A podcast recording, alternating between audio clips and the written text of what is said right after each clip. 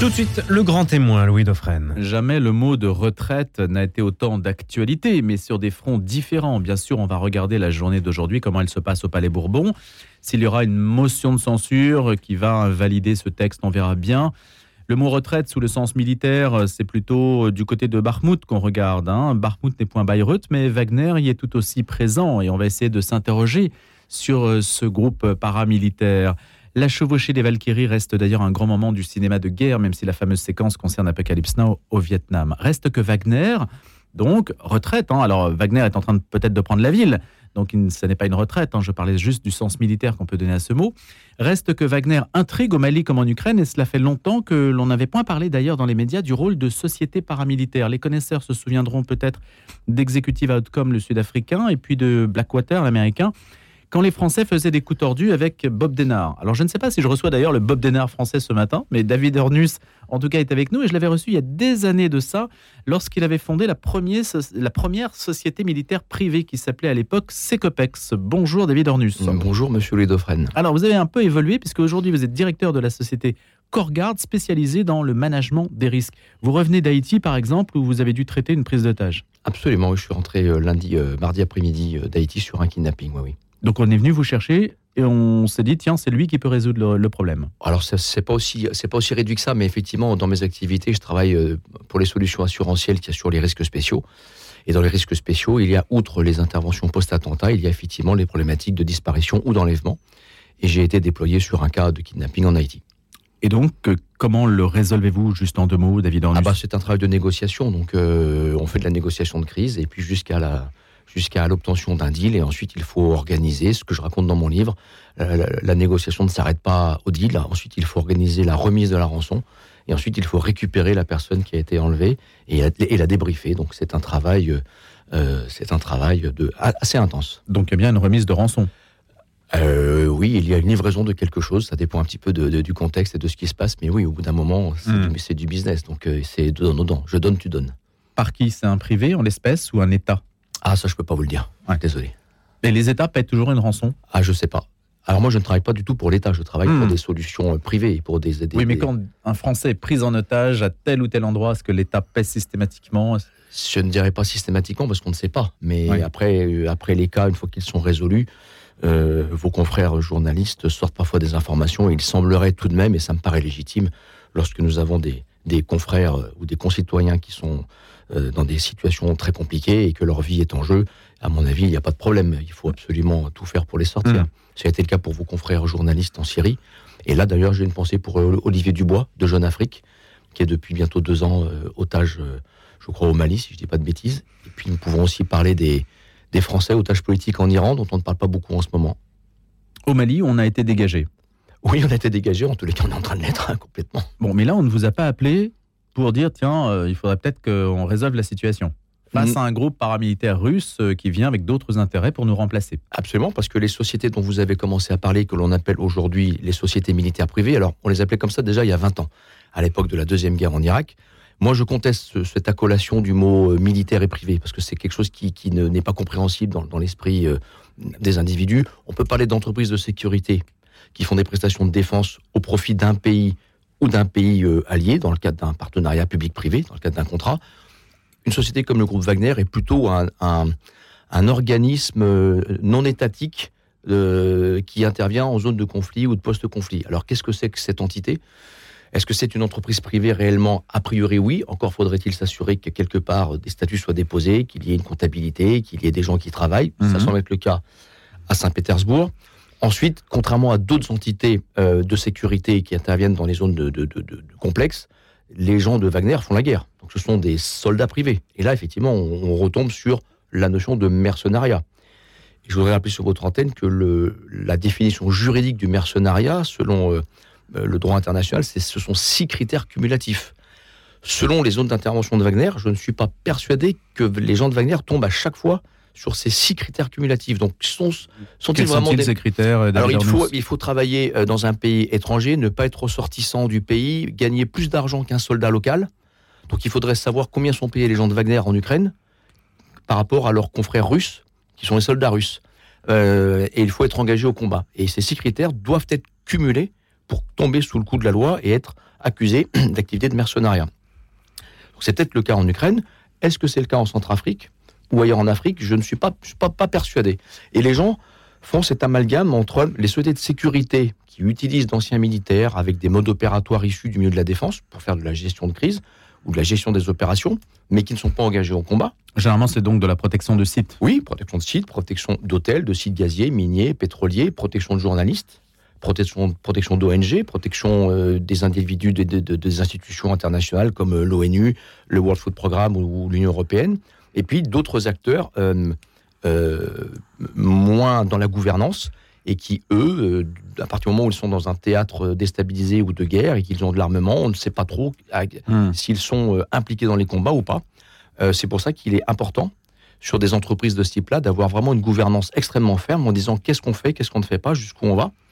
Et aujourd'hui, il y a une seule structure internationale qui est le, International Code of Conduct à Genève, qui est un organisme international reconnu comme tel et qui est l'organisme régulateur et de surveillance des entreprises de sécurité privée qui interviennent en zone de conflit ou de post-conflit. Mais, Wagner ne pointe pas à ce ah type d'organisme. Ah non, Wagner ne pointe pas à ce type d'organisme. La gouvernance de Wagner me paraît fortement discutable et effectivement, il tombe sous le vocable que vous avez très bien utilisé, qui est, à mon sens, effectivement, c'est un groupe paramilitaire. Est-ce que tout le monde se connaît dans ce milieu-là, David Ornus alors, dans le milieu des entreprises de sécurité privée qui interviennent en milieu post-conflit, euh, oui, on se voit normalement régulièrement dans les assemblées générales de la structure ICOCA à Genève, une fois par an. Donc, on se côtoie. Vous avez cité euh, des entités qui ont changé de nom depuis, mais qui appartiennent au groupe Constellis. Constellis, c'est euh, Triple, Triple Canopy, Olive Group et anciennement Blackwater, qui s'appelle aujourd'hui Academy, et qui entre-temps s'est appelé XI. Donc, tout ça euh, c'est tout ça est en mutation. Hein. C'est comme un adolescent. Une société devient adulte et puis se modifie, change, grandit. Euh, parfois se casse le bras et, recommence. Donc oui, on se côtoie, on se connaît. Il y a 80% d'anglo-saxons et puis une petite partie de structures euh, étrangères. Beaucoup de, beaucoup de Chinois aujourd'hui. Des entreprises africaines aussi qui rentrent dans la gouvernance. Et puis quelques Français. Alors chez ICOCA, nous ne sommes pas très nombreux, puisque je crois qu'il y a trois entités françaises présentes chez ICOCA, euh, deux membres certifiés titulaires de la certification ISO 18788, qui garantit euh, la gouvernance et la maîtrise d'un système de management des opérations de sécurité. Alors, David Arnus, si euh, vous venez aussi ce matin, il y a évidemment un ouvrage qui s'appelle Danger Zone, dans lequel vous racontez, vous témoignez de la gestion de crise. Alors, sous l'hospice, les auspices d'expériences tout à fait intéressantes qu'on ne va pas évidemment raconter ici parce que on se reportera à votre témoignage. Je précise euh, que les, les droits d'auteur de ce livre seront entièrement reversés aux veuves de guerre, aux blessés de guerre, aux orphelins. Ça, c'est ce que vous avez souhaité. Ah oui, absolument. Je, je redonne l'intégralité de mes droits d'auteur au profit des blessés, veuves et orphelins de guerre dont on ne parle pas toujours assez. Voilà, donc c'est important pour moi, ça fait partie de ma. Il y a des associations assez connues quand même, les Gueules Cassées par exemple. Oui, les Gueules Cassées. Alors moi je travaille beaucoup avec une, société, une association qui s'appelle Ultra Ops, euh, qui, qui est, euh, permet aux blessés de guerre de, de, de, repartir sur des projets, mais effectivement les Gueules Cassées je les connais et j'évolue dans, ce, dans cet écosystème. Et à travers mon ouvrage Danger Zone, j'ai voulu effectivement raconter mon cursus, puisque je donne souvent des conférences dans lesquelles j'explique quel est mon métier et euh, j'ai voulu raconter pour inspirer, parce que les, jeunes à l'université ou en école de commerce à qui je raconte un peu mes activités, souvent me demandent comment on fait, par quel cursus je suis passé. Et comme j'ai un cursus qui n'est pas très euh, académique, ben, j'ai décidé d'expliquer dans l'ouvrage euh, mon cursus, les gens qui m'avaient fait confiance, qui ont été mes mentors, à qui je rends hommage dans le livre, et puis ensuite un certain nombre de, missions de gestion de crise, parfois très complexes, qui m'ont emmené d'Erbil à Madagascar, en passant par euh, Haïti récemment, la République du Congo, et puis parfois même la France sur les conflits sociaux. Ah, même les conflits sociaux en France? Oui, c'est de la gestion de crise. Lorsque vous avez le risque qu'un PDG soit séquestré. Euh, ça s'est présenté récemment? Alors pas récemment, non, non, mais je raconte dans mon ouvrage euh, quelques cas sur lesquels nous avons été déployés avec, euh, avec mes consultants. Parce que le, le, terrorisme né de l'action anarchiste ou syndicale ou action directe, par exemple, ça paraît daté aujourd'hui. Non, mais les problèmes de séquestration, c'est une question d'atteinte réputationnelle. L'image d'un dirigeant euh, comme les gens d'Air France qui partent en courant, euh, la cravate au vent, la chemise arrachée, sont, sont, des images extrêmement violentes et de nature à, à, réduire en miettes une, réputation euh, au niveau des images et au niveau des médias. Donc les, entités aujourd'hui, les, organismes ne, souhaitent pas que ce type d'image de, soit dit, et puisse, puisse arriver. Du coup, on prend en amont des précautions pour que cela n'arrive pas. L'armée française, euh, les autorités françaises font-elles confiance à des organisations comme la vôtre? Alors je ne sais pas, l'armée française, en tous les cas, ma société a été euh, sollicitée dans le cadre d'un contrat euh, public-privé par la République de Côte d'Ivoire en 2016 et 2017. Et j'ai déployé presque une vingtaine de consultants pendant dix mois pour former un bataillon ivoirien aux opérations de maintien de la paix. Et nous avons travaillé euh, en bonne intelligence avec l'attaché défense, l'ambassade de France, et les autorités étaient informées de, notre, de notre prestation. Je dis bien informées parce que je ne rends pas de compte. Les gens ont toujours tendance à penser que dès lors qu'on est ancien militaire et que on travaille sur ces sujets-là, on est un petit peu, euh, on ne sait jamais trop euh, euh, à la charnière avec les services. Donc je tiens à le dire ici, moi je suis une entreprise privée et je ne rends pas de compte, j'informe, je travaille en bonne intelligence. Et effectivement, sur cette situation-là, sur ce contrat-là, les autorités ivoiriennes nous ont fait confiance. Le bataillon a été formé et a même été l'objet, a même fait l'objet d'une citation dans un rapport de l'Observatoire Boutros-Ghali pour les opérations de maintien de la paix. Et le bataillon a été déployé euh, au Mali il y a deux ans, je crois. Dans le cadre de la guerre en Ukraine, est-ce que vous, vous avez une analyse euh, qui vous amène à regarder ce conflit de manière un peu différente? Moi, je regarde, alors, je regarde tous les conflits euh, avec... On dit par exemple assez peu qu'il y a beaucoup de mercenaires engagés côté ukrainien. Est-ce que ça, vous avez des infos là-dessus? Non, j'ai pas d'informations personnelles les gens disent des choses. Vous savez qu'avec les réseaux sociaux, on a beaucoup d'informations, mais il faut aussi être très prudent sur euh, la désinformation et sur la guerre de l'information. Il y a des volontaires. J'en ai croisé un à l'aéroport il n'y a pas longtemps. Après, encore une fois, est-ce qu'on peut dire qu'un volontaire qui va aider à faire la cuisine ou aider les blessés du côté ukrainien, est-ce qu'il est un mercenaire? S'il n'a pas d'armes, s'il n'est pas payé et s'il n'est pas engagé au combat, euh, il n'est qu'un volontaire, au même titre qu'il y a eu euh, dans les brigades internationales des volontaires euh, en Espagne dans les années 1936. Mais au feu, il y a des gens qui viennent de partout. Alors là-dessus, je n'ai pas d'informations. Et les Russes coupent main et tête pour garder l'identité des gens. Enfin, je ne sais pas si vous suivez certains sites sur Telegram. Non, je vous ai bien informé, mais si vous voulez, c'est de l'information. D'ailleurs, je trouve assez étonnant que les, il y a un décalage très fort en termes d'image, j'entends de d'image télévisuelle, entre ce que les télés produisent et ce que l'on trouve sur les réseaux sociaux. Alors, je trouve que là, il y, a un, écart absolument énorme. Le problème des réseaux sociaux, c'est que ça sert effectivement à voir des choses qu'on ne voit pas sur les médias mainstream, mais il faut aussi être très vigilant parce qu'il n'y a pas de filtre. Donc, vous pouvez avoir euh, des images extrêmement violentes qui peuvent tomber sous le coup de la loi en termes d'atteinte aux droits humains, d'atteinte aux droits de l'homme. Euh, et il ne faut pas être dupe. Tout ça est stocké quelque part et peut-être qu'un jour, cela permettra de collecter de la preuve qui permettra de mettre euh, en perspective les problématiques juridiques auxquelles les Russes ou les Ukrainiens ou les gens de Wagner ou d'autres seront confrontés un jour. Il n'y a pas l'équivalent de Wagner côté ukrainien? On a parlé d'une société qui s'est appelée Mozart il y a quelques temps, mais j'ai lu dans la presse récemment que le groupe Mozart avait eu des, différends internes et qu'en fait, a priori, le, Mozart en réponse à Wagner. Oui, l'initiative euh, a fait un peu pchit. Euh, Mozart a été créé par des anciens colonels du US Marine Corps, je crois. on trouve tout ça en source ouverte hein, sur Internet, mais j'ai l'impression que ça a fait long feu.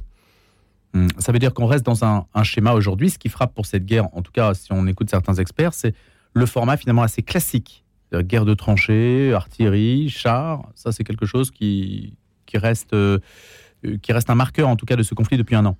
La guerre, c'est la guerre, malheureusement. Mais effectivement, on semble être sur un euh, conflit. Avec l'Irak, on avait fait joujou quand même avec pas mal de. Oui, mais on avait une autre doctrine en Irak, doctrine, euh, doctrine zéro mort.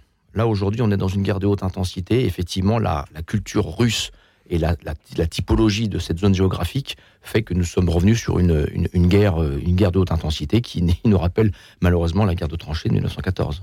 Est-ce qu'il y a aussi une limite difficile à, tenir entre les sociétés militaires privées, les organisations paramilitaires, voire les organisations terroristes, puisque pas plus tard qu'hier, la Lituanie a qualifié, c'était avant-hier, le groupe russe, donc Wagner, d'organisation terroriste. Alors, on suppose bien évidemment qu'il y a une arrière-pensée politique, un jeu politique, mais est-ce qu'en soi, la, frontière est, difficile? La question pourrait aussi se poser pour les groupes terroristes en Syrie. Est-ce que ce sont des combattants? Est-ce que ce sont des terroristes? David Ornus. Je ne vous cache pas que votre question est extrêmement pertinente et très intéressante. Jusqu'où peut-on dire que les gens qui sont effectivement euh, dans les groupes terroristes euh, de l'État islamique, notamment, sont des combattants? Mais le terrorisme, c'est un mode opératoire. En fait, dans l'absolu, oui, ils sont des combattants. Et le terrorisme n'est qu'un mode opératoire d'une action. Euh, après, effectivement, on peut dire que le groupe Wagner tombe peut-être sous le coup de la loi, est un une organisation terroriste, même s'il y a effectivement des, visées politiques derrière cette accusation. En ce qui me concerne et en ce qui concerne les gens que je fréquente, notamment autour de cette initiative ICOCA à Genève, pour nous, la frontière, elle, existe, elle est marquée. Euh, et pour qu'elle soit respectée et qu'on soit en vigilance, il faut, de la, il faut, de la, il faut de, la, gouvernance. Et cette gouvernance, elle ne peut être appliquée que lorsque vous avez un corpus normatif qui fait que vous vous assurez qu'à chacune de vos opérations, vous avez bien évalué votre risque et vous avez bien évalué la faisabilité, et à partir de là, vous prenez une décision. Et lorsque vous avez des marqueurs de gouvernance forts, ben, il n'y a pas, y a pas d'ambiguïté. Vous savez jusqu'où vous pouvez aller, et vous savez surtout jusqu'où ne pas aller trop loin. Mmh. Mais ça, ce sont des réflexes d'entrepreneurs. Absolument. Mais, face à vous, vous avez des terroristes qui euh, parfois sont euh, dopés, drogués, qui vont, qui n'ont pas de limite justement. Mm. Le propre, c'est que leur vie est déjà sacrifiée au moment où ils, envisagent de passer à l'action. En tout cas, ils sont conditionnés pour ça. Est-ce qu'il n'y aura pas toujours une asymétrie très très forte entre le terrorisme et les sociétés militaires qui restent dans un cadre mine de rien qui est celui du business? Oui, mais justement, vous êtes en train de dire que la guerre contre le terrorisme n'a pas de sens. En fait, on fait la guerre.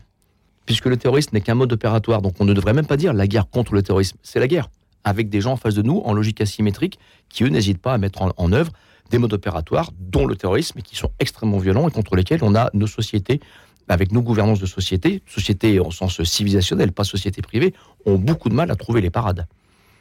Il y a du terrorisme évidemment en France. Qu'est-ce que vous auriez fait euh, sur le 15 novembre s'il avait fallu euh, mettre en place euh, des protocoles, une action. On a critiqué les autorités françaises pour la lenteur avec laquelle elles ont pu réagir, accéder à certains lieux, en particulier au Bataclan. Qu'est-ce que vous pensez de tout ça D'abord, comme tout le monde, j'ai été sidéré par ces actions et je tiens à, renouveler ici mon soutien aux victimes.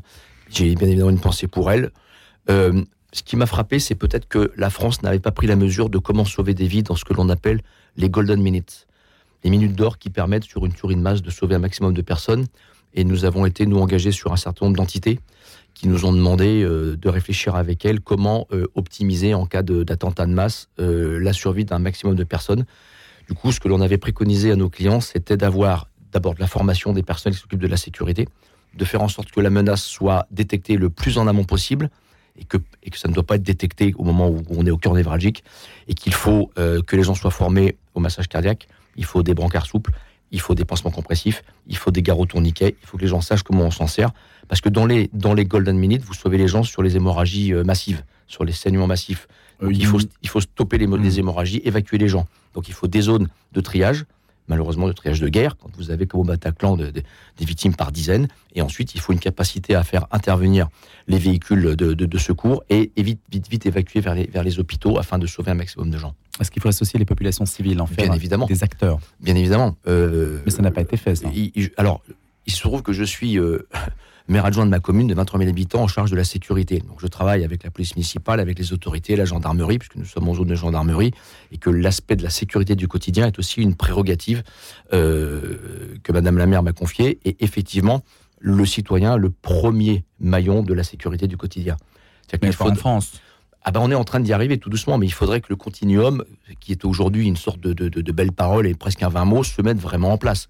Parce qu'au-delà du citoyen, aujourd'hui, sur plusieurs des attentats récents, qui ont été les primo-intervenants Les policiers municipaux.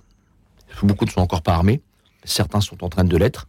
Les policiers municipaux qui joueront ici au match sont de mieux en mieux formés, sont de mieux en mieux équipés, et aujourd'hui, ça devient la, force de sécurité euh, de proximité, avant même la police nationale qui est en train de sortir des quartiers, on ferme les commissariats, il n'y en a plus. On a des grands centres euh, à Lyon notamment, hein, mais il n'y a plus de commissariats. Et les, brigades de gendarmerie, elles restent en périphérie, puisque traditionnellement, les gendarmeries sont plus orientées euh, périurbains. Hmm. Euh, du coup, vous avez cette, cette articulation entre le rôle de l'État, le rôle des forces de sécurité, les forces de l'ordre, les forces de police municipale, le rôle d'une municipalité et bien évidemment le citoyen. Et on est en train de mettre en place, nous, dans ma commune, la participation citoyenne qui permet de créer du lien et d'expliquer quelles sont les problématiques auxquelles on est confronté au quotidien, qui ne sont pas évidemment des problématiques de terrorisme, mais qui commencent par les trafics de drogue, les séparatismes, euh, et un certain nombre de, sujets qui, dans notre société, on le voit bien aujourd'hui, sont en train de, cristalliser les agressivités. Il y a une loi sur le séparatisme, ou plutôt contre le séparatisme, normalement. Oui, il y a une loi. Il est interdit de griller un feu rouge, mais les gens les grillent tous les jours. Oui, enfin, ça va au-delà des feux rouges, David oh, On est bien d'accord, mais la loi, encore faut-elle qu'on la fasse appliquer? Est-ce qu'il faut donner une arme aux citoyens un jour? Ah, je ne pense pas aujourd'hui que ce soit dans notre constitution, que ce soit notre modèle euh, de société. Je pense que le régalien est là pour normalement assurer la sécurité. Effectivement, c'est ce que j'ai dit il n'y a pas longtemps lors d'une conférence, il y a des trous dans la raquette, et quand il y a des trous dans la raquette, le citoyen va chercher des solutions, et du coup, il se tourne vers le privé. Donc, au régalien de reprendre euh, la mesure de son rôle, ou alors de donner aux collectivités territoriales les moyens d'assurer une sécurité de proximité, parce que les communes ne peuvent pas porter le poids de polices municipales qui sont en train de se développer parce qu'il y a une demande sociétale et une demande sociale, et que le régalien finalement lui se désengage. Donc soit le régalien reprend la main, soit le régalien va devoir trouver comment financer tout cela. Sachant que les municipalités aujourd'hui sont fortement impactées après deux ans de Covid et avec Mm. euh, le coût des, des énergies, euh, électricité et gaz. Donc leur marge de manœuvre financière euh, commence à se, à se réduire. Donc il, risque d'y avoir des, des- soucis en termes de priorité d'affectation des budgets. David Ornus, est-ce qu'il y a le, le risque que qu'en Occident, euh, l'économie parallèle, l'économie de la drogue en particulier, est-ce qu'il y a des États qui vont basculer? On dit que la Belgique est quasiment un narco-État, que les Pays-Bas sont un narco-État, etc. Est-ce que ça, ça, change? On, on ne mesure pas le poids de cette économie, on a du mal à l'évaluer forcément, puisqu'elle elle est par nature discrète. Mais elle a un poids considérable. Il y a des villes entières qui vivent du trafic. Oui, des villes, des quartiers. Euh, bah, écoutez, on n'a qu'à voir Marseille. Moi, je suis Mm. toujours surpris quand euh, Enfin, c'est Euh, de Marseille, mais il n'y a pas que Ah Marseille. non, mais on euh, peut parler de, on peut parler de Lyon. Euh, mais il se trouve encore une fois, on sort un peu du cadre de vie, mais c'est Mm. pas grave. D'ailleurs, je parle de mon rôle de la, avec la police municipale dans mon ouvrage, mais euh, le fait d'être. Bah, on ne sort euh, pas forcément du cadre parce qu'on est bien obligé d'aller non, négocier aussi suis- avec des gens qui tiennent les eh ben, territoires. on est bien d'accord. Je, je- je suis ravi que vous reveniez sur ce terrain parce que euh, dans le cadre de mes fonctions euh, d'élu en charge de la sécurité de la commune de Saint-Genéval, je travaille et je suis en relation avec les autres élus des communes euh, autour de Lyon et nous échangeons sur ces sujets. Et je suis effectivement très inquiet de la pénétration de cette économie parallèle liée à la drogue. Et on ne parle pas que du cannabis aujourd'hui. On parle de choses bien plus sévères que, du cannabis. Et quand j'entends que certains voudraient euh, légaliser, euh, justement pour lutter contre cette économie parallèle, je, suis catastrophé. Mais en fait, nous, sommes, nous sommes submergés à longueur de journée, à longueur d'année, par des apports massifs de cannabis. Et, au- et aujourd'hui, on le voit de même de cocaïne, si je dis pas de bêtises, sur les plages euh, de Bretagne, je crois. J'ai entendu ça il y a Du quelques jours. Cotentin, Du Cotentin. on va Et- chercher des sacs sur les plages qui se sont échoués. Voilà, on va faire son marché. Avant, on allait à la pêche au moule. Maintenant, Mhm. on va à la pêche à la cocaïne. Donc, je suis quand même très interpellé sur euh, la notion de valeur. Et vous l'avez évoqué, je rentre d'Haïti. Haïti est une ville qui est tenue à 60% euh, par des gangs qui se battent à mort pour le contrôle des territoires dans le cadre des contrôles, dans le, cadre de la vente de la drogue. Et effectivement, quand on voit ce qui se passe dans certaines communes, dans certaines villes, et en- ben, vous avez cité euh, la Belgique, oui, je pense qu'il faut être très inquiet. Il y a un glissement qui est en train de s'accélérer, dont les États ne prennent pas forcément conscience ou ne veulent pas prendre conscience parce qu'il est plus facile de s'occuper des problèmes macro que des problèmes micro. Sauf que si on veut que le citoyen soit bien, il faut s'occuper de ses problèmes du quotidien. Et là, je pense qu'il va y avoir un vrai, vrai sujet euh, à prendre à bras le corps. Euh, et on parle de la drogue, mais on peut aussi parler de tout ce qui se passe dans notre pays ou dans des pays par rapport aux enjeux euh, de grands événements sportifs qui vont avoir lieu dans notre pays dans quelques mois. Vous avez été sollicité pour les JO, David Pas du Pas tout. du tout. On est prêt, vous savez pas Je ne sais pas, mais vous savez, Pas on est aussi dans un état très centralisé et très Ouais. jacobin. Et moi, j'habite à Lyon et je suis à Lyon, donc je ne suis pas parisien. Donc, Ouais, ouais, hein. c'est parfois difficile de se faire identifier par les, les donneurs d'ordre parisiens qui ont tendance par facilité ou par habitude ou par routine à aller chercher de la prestation au plus proche de là où ils sont. Merci d'avoir été notre invité Merci, autour de Danger. Zone. Euh, on se reportera à tout ce que bah, vous avez vécu parce que c'est vrai que là aussi, ça peut tenter beaucoup de jeunes qui se trouvent aujourd'hui peut-être euh, en train de sommeiller un peu en école de commerce et qui voudraient peut-être faire autre chose. Eh bien, merci. Pourquoi pas susciter des vocations Bien sûr. Eh bien, je leur dis, n'ayez pas peur, ayez confiance. C'est aux éditions Ballant. Et puis je précise, les droits d'auteur sont reversés aux orphelins, aux veuves et aux blessés de guerre. Merci David Ornus. Merci, Lou Dauphren.